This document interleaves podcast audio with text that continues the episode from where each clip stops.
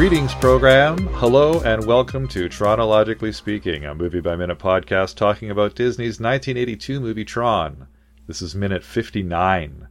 I'm your host, Duncan Shields, and returning with me today is my dazzling, impressive, and delightful guest co host, Eric Nash. Welcome, Eric. Hey, thanks for having me back for this Yes. second day of the week, right? Yeah, it's good to have you back. It's wonderful. Um, what happens in this minute? Let's see. Yori gives an update to a guard and then gets yanked into an alcove by Tron, and then they, they quote unquote sneak out of the room. Uh, let's see. The red guard asks for an update, and the update she gives to the red guard is 30, 56, 99 are correct. Limited 4 and 8 are missing. Her delivery here is pretty flat and robotic, I suppose to show that she's been zombified, but without having seen her in the grid before, uh, this is more like a character introduction. And it's been so long since we've seen Dr. Lora Baines that I don't know if anyone mov- watching this movie even understood that it was supposed to be Yori, Dr. Laurie Baines' program, or even that it was the same actor. Yeah. Like if you take if you take away her glasses and hair, you could be forgiven for not noticing right away that it was the same person. And the um, the gibberish that she's saying doesn't super help. Like all in all, it's a bit of a confusing return to the screen for her character, in my opinion. What do you think?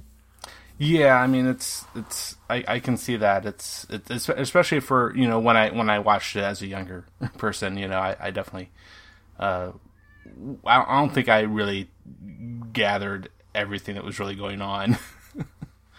uh, had, Yeah. had that you know great of an eye for detail as I have since. Yeah, uh, uh, we've talked to I've talked to a few people here that like totally didn't realize that there were actors in the real world that were playing their counterparts in the computer world. Like they didn't know that Bruce Boxleitner was playing two roles, or that uh, Dumont was playing two roles, or that or that uh, Cindy Morgan was playing two roles. And it wasn't until they were way older that they watched it again that they were like, "Oh, oh, those are the same people." like, you know, you you put them in black and white, you take off their glasses, you put a hockey helmet on them. Like I can see, I can see not not getting it, you know.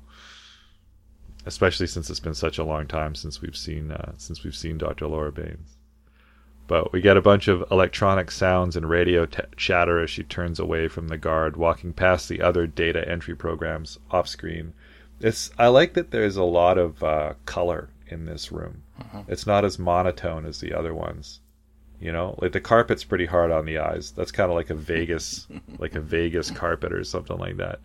But there's um, green grids and up above the windows with like bright blue and bright yellow squares flashing on it.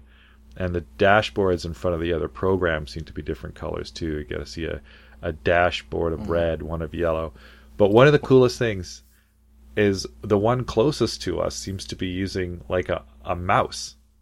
Mm-hmm. She's got this transparent, glowing mouse, this bright blue mouse with a glowing blue cord snaking into the dashboard, tracing the shape of a solar sailor on the green grid in front of her.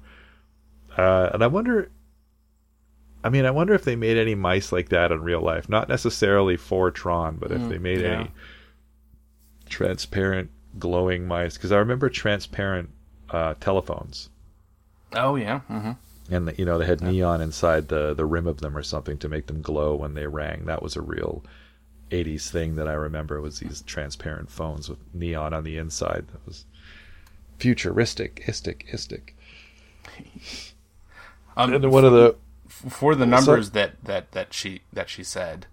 yeah, So that and that's definitely a big thing that was for, for especially for Watchmen. That's that's you know, you know there, there's a lot of different points when, when some numbers were, were shown on screen and and uh, I don't know about said so much, but shown.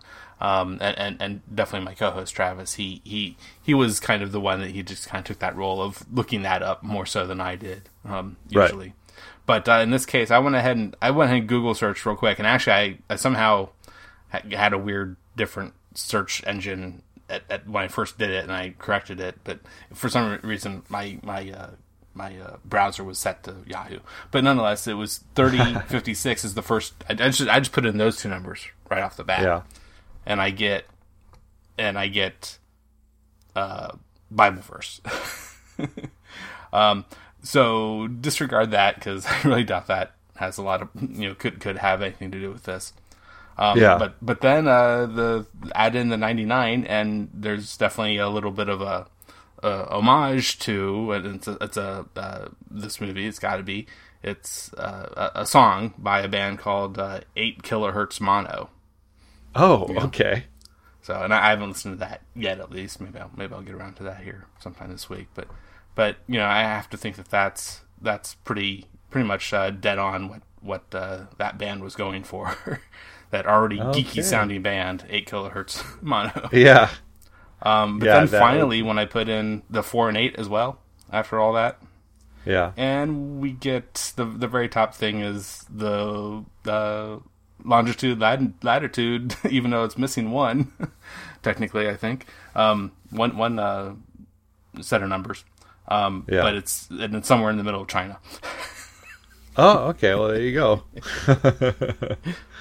But but there that was- finally is uh in that one when you scroll down on on that on those Google, results you do definitely see a lot of uh people uh talking about uh in forums and so forth about tron Oh, and okay. the IO on. tower Yeah. Yeah, I wonder what that was. Uh, what that was about. I wonder if those uh, those numbers have uh, if Yeah. they were if they if they do have, or if it was just some random numbers. One thing I like though is that they do keep it consistent because later on, as she's walking away, you hear one of the uh, one of the programs in the background say eight requested at Sailor Hangar. So when she says limited four and eight are missing, then you some some you know a second later you hear somebody requesting an eight, whatever the eight is. So I thought that was a nice bit of continuity, right? It almost reminds me of like a Sesame Street sketch or something. You know, brought to you by the number 8 You mm-hmm. know, we're missing an eight. We're requesting an eight. So she's walking by an alcove, and then an arm lashes out to grab her and pull her in. And when she's getting yanked in, you can hear Tron say, "Don't scream," which is probably about the worst way to low profile do whatever he's planning to do here that I can I can imagine. I mean, how did he get up to the control booth? And he's basically hiding behind a vending machine, you know. So he doesn't cover her mouth or anything. He just says, "Don't scream." I don't know. Tron's really good at games, and he's a very driven guy, but I don't really see him as uh, having a career in espionage. You know, it's uh, Well, uh, amazingly though, it works. You know, it works. you know. Yeah, that's the thing, I guess. But but instead, she Yeah. repeats what she was just telling the Red Guard, Yeah, right. which you you've kind of already you kind of already answered, and uh, you know, saying kind of zombie like and Yeah, yeah. She just kind of gazes up at him like uh, Jack Nicholson in the end of One Flew Over the Cuckoo's Nest or whatever. She just looks kind of lobotomized, you know, passive and staring in his grip. You know, looking at him with like mild indifference, like she's not being, you know, gripped. And then uh, and then Tron says Yori, and she starts to say again, 30, 56, 99 are correct. Limited four and eight are missing and it's uh it's interesting. I don't know, but there's uh there's a on the back wall here. There's like some glowing red Yeah. letters, like an M and an A, and it's in a different font than the other Tron fonts that we've seen on the walls at the Light Cycle Arena.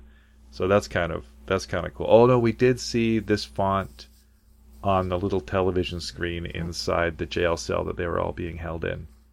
So this is like a secondary Tron font that's uh, being used inside the world and then Tron puts Yori's face between his hands, and she takes a second to stare at him, and you hear you see the mist clear, and she says Tron, and then gasps and takes him into her arms, recognizing him and giving him a, a big hug.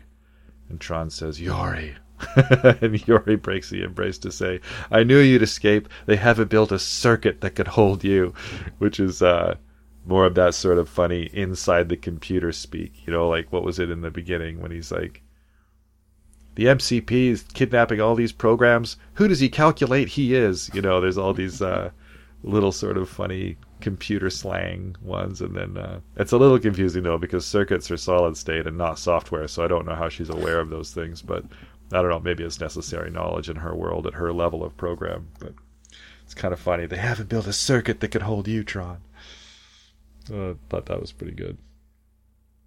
And so she eagerly goes in for some more love, but Tron stops her and says, Listen, Yori, we have to make plans. Where can we go? And Yori gets a look on her face like she's deeply confused and thinks for like five seconds. And then she comes to a conclusion and says, This way, quickly. Um, she leans out of the alcove, looks at the other programs, and then dashes out of the room. And as she looks at the other programs, we can hear one of the voiceovers say, Gibson report to Sector 8. And I wonder if this is a nod to William Gibson, the cyberpunk mm-hmm. science fiction writer. Because. Burning Chrome came out in 82. So I imagine it's possible, but you know, whatever. Mm-hmm. Gibson's a common last name, so maybe it was a, a member of the crew or just a random name or something. Did you read any uh, William Gibson back uh, in the day? No, but, no, I haven't. Uh, but but yeah, I certainly don't know the name. Yeah. Yeah, yeah. You know, like coming up with the term cyberpunk. He apparently is pretty uh, kind of rues the day that that's his claim to fame. But I guess you can't. Uh, it's like the guy in Ferris Bueller, the Bueller, Bueller, mm-hmm. Bueller. That guy. He uh, he's written like four books on economics he's like a, a, decorated professor, and he's like, yeah, but I know what's going to be on my tombstone, though. it's yeah. just going to say like you know Bueller, Bueller. He you know he leans into it. Ben Stein, that's that actor's yeah. name. I think this this is one of those minutes. Like I don't know about you, but I think this is one of those minutes that needs a lot more expository dialogue than it has. Mm. You know, because I don't like who is Yori, what is their previous relationship, how does she shake off the conditioning? Was it all an act? Why does she seem so slow on the uptake? What plans? Why does Tron need her? Where are they? What is the solar sailor? Like, I'll admit that this was the point. The first time I saw it, this was the point where the movie started to lose a little steam for me. Wow. Because this this scene left me with a real what's going on vibe. Like I'd fallen asleep for a second and missed some important information you know, and like Tron is cryptic. He kidnaps somebody and just says, "We have to make plans." Like, okay. Like regarding what? What's happening? like what's going on? So that was uh remember that about this scene. Did you feel a little a little lost by this scene or you, were you just kind of going with it?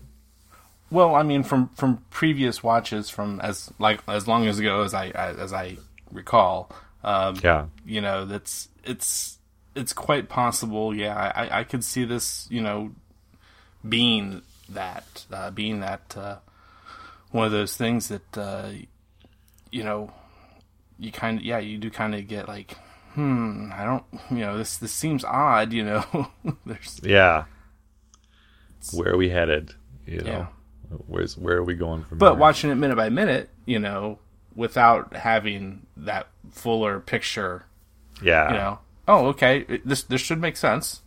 You know, yeah, this this should be a workable scene, as long as there yeah. was something previous. But if there with with with there not having been, that, that that sure does make me scratch my head more. That's for sure. Hmm. Yeah, I wonder. I just wonder if maybe Yori, Cindy Morgan's Yori character, had a bigger part. Mm-hmm. I just, I really needed a a before, because this is obviously her after, right? Like she's mm-hmm. been capped and booted as a zombie and made a slave of the MCP to work on the Solar Sailor program. But what was she before? Was she more vibrant? Did she have a different look?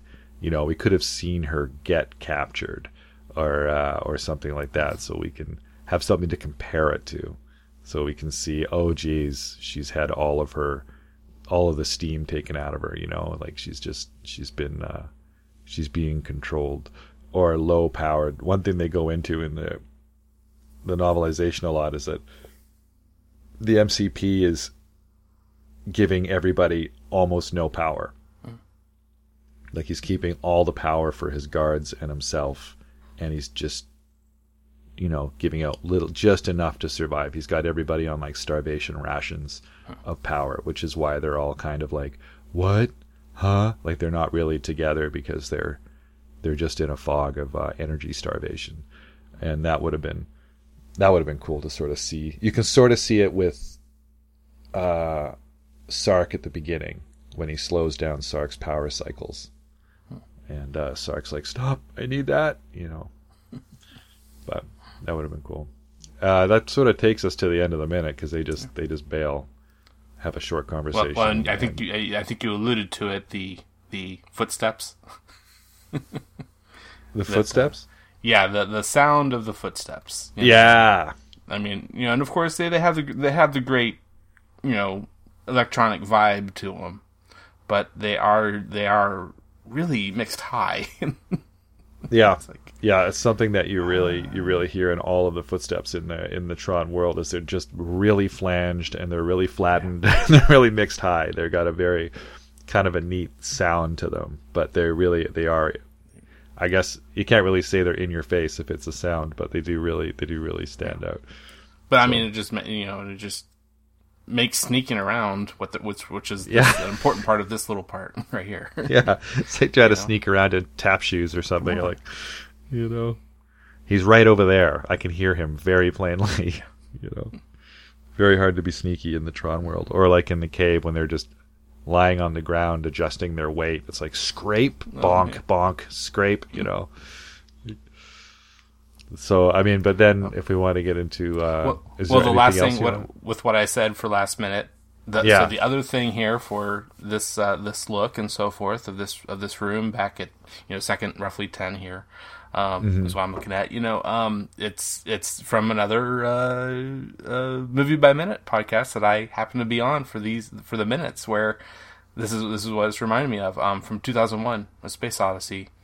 Um, okay. It's it's I was on for the minutes where uh, the the lunar the lunar vehicle is flying flying around and, and they show where it's going and to to to the to the uh, uh, uh, control room, you know, where they were uh, allowing it to land. Oh, yeah, that's and right. So, that's right. So it's it's, it's, it's, it's definitely it's it's the composition wise. Is I mean, it's it's nearly a mirror image, but wow. and, and a couple less people too. You know, they only have like yeah. two or three people in there. I think at that point, or about yeah, that's right.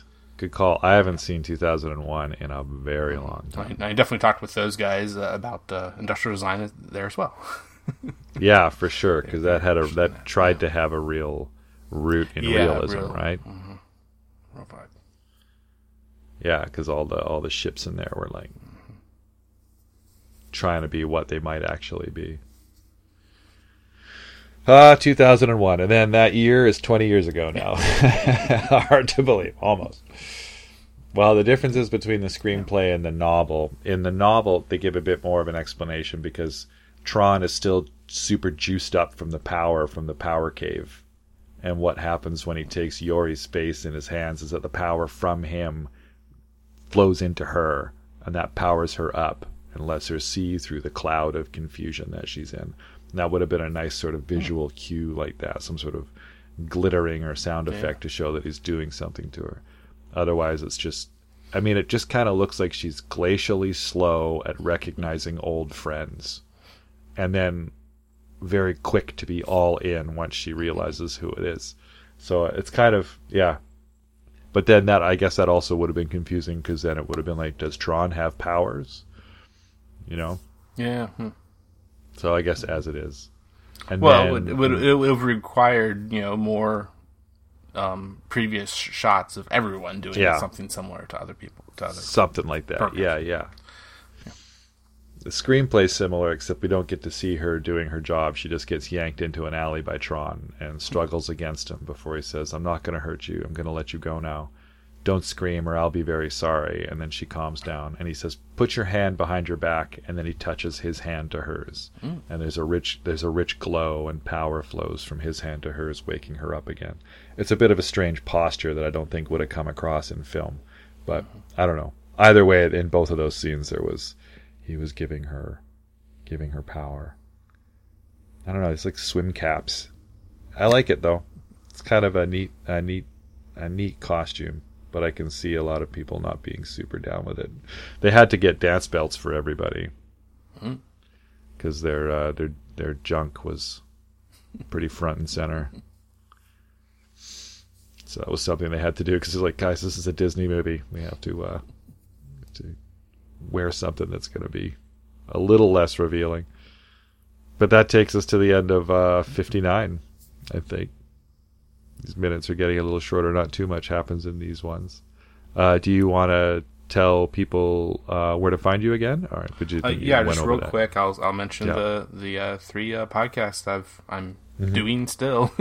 Watching Yeah. a minute uh, continues on possibly, uh, but the, it's always it's always there. It's it should be there for quite a while, hopefully, if not forever, in a sense. Um, yeah, and then almost famous minute, and uh, so those those are two just like this this show. You can find on the moviesbyminutes.com website, um, and then also uh, feels like Weezer, which is goes through Weezer's catalog track by track, song by song. nice. And uh, if you want to get in touch with us, just uh, Google Tronologically Speaking or do that Tronologically Speaking on Twitter and same at Gmail or join us on Facebook, Tronologically Speaking, the minute by minute listeners page.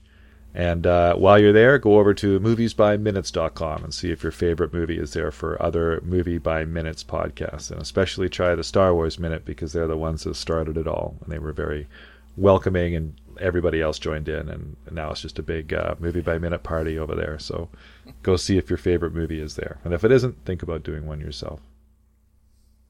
You want to try a little uh, end of line on three? Sure. All right. One, two, three. End, End of, of line. line.